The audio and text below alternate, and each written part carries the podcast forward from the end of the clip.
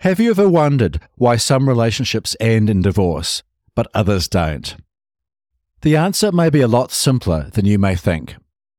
In this episode of the Anger Secrets podcast, you'll learn about four key relationship behaviors that end in divorce, as well as the antidotes to these behaviors, so that you can create the calm, happy, and loving relationship you want to have.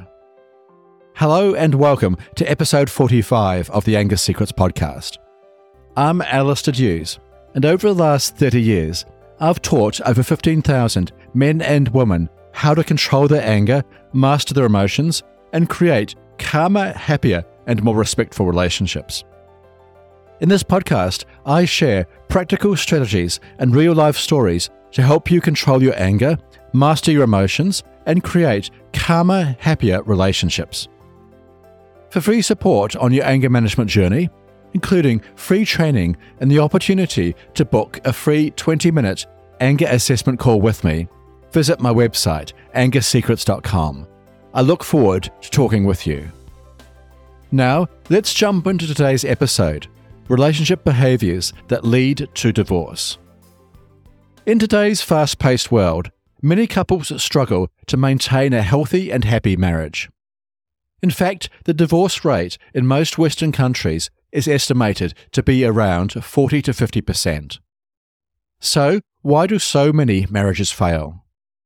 According to renowned relationship expert Dr. John Gottman, four key relationship behaviors often lead to divorce. Gottman calls these behaviors the four horsemen of the apocalypse. In this episode, I will discuss these four behaviors and provide practical tips on how to avoid them in your own relationship. So, what are the four relationship behaviors that often lead to divorce? Behavior 1 Criticism. The first behavior is criticism. Criticism occurs when one partner attempts to attack the other person's personality or character, rather than simply expressing a complaint about a particular behavior.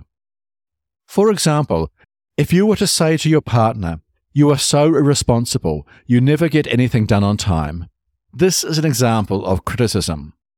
Although criticism is common in relationships, it is damaging because it creates an atmosphere of resentment and negativity. Behavior 2 Contempt. The second horseman of the apocalypse is contempt. Contempt occurs when one partner belittles or insults the other partner, often in a sarcastic or condescending tone. An example of contempt is saying something like, You are such an idiot for not understanding that simple concept, or I can't believe you are so dumb. Contempt is particularly damaging in a relationship because it communicates that one partner views themselves as superior to the other, creating a feeling of resentment and disconnection. Behavior 3 Defensiveness.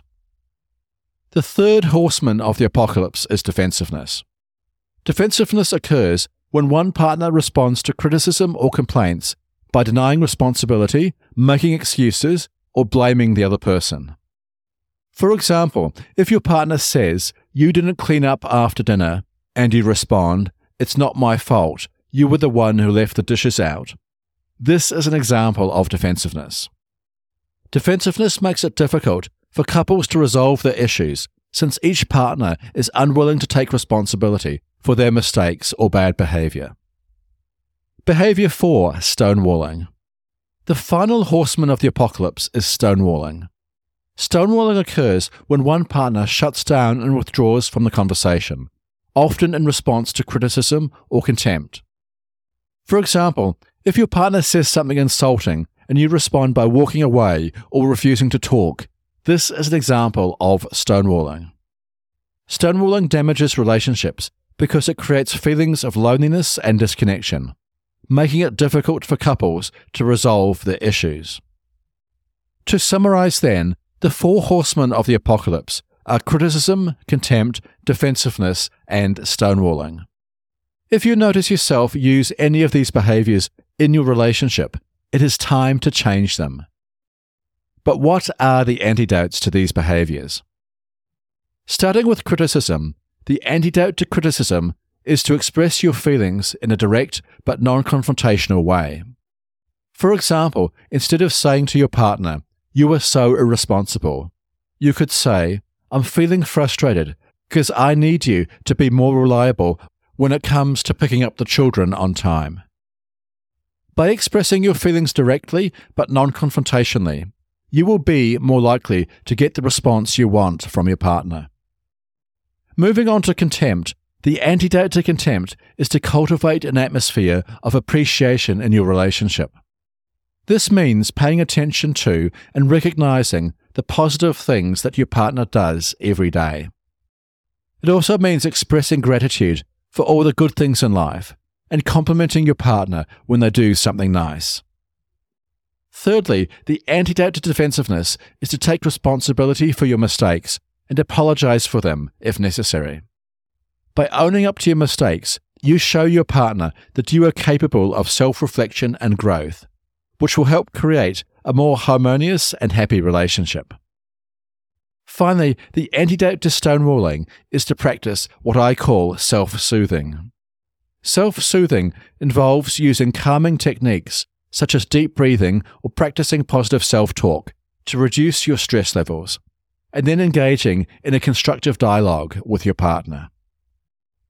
By practicing the antidotes to the Four Horsemen, expressing your feelings in a direct but non confrontational way, cultivating an atmosphere of appreciation, taking responsibility for your mistakes, and practicing self soothing, you will be well on your way to creating a healthier, happier, and more loving relationship.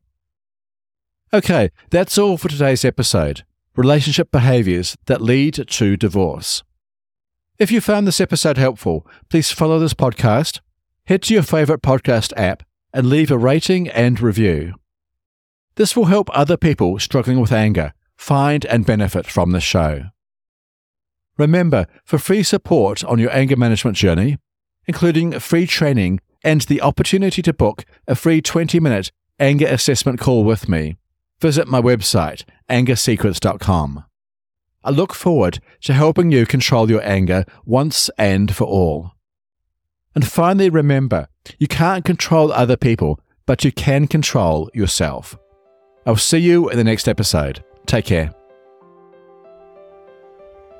The Anger Secrets podcast is for general informational purposes only and does not constitute the practice of counseling, psychotherapy, or any other professional health service. No therapeutic relationship is implied or created by this podcast. If you have mental health concerns of any type, please seek out the help of a local mental health professional.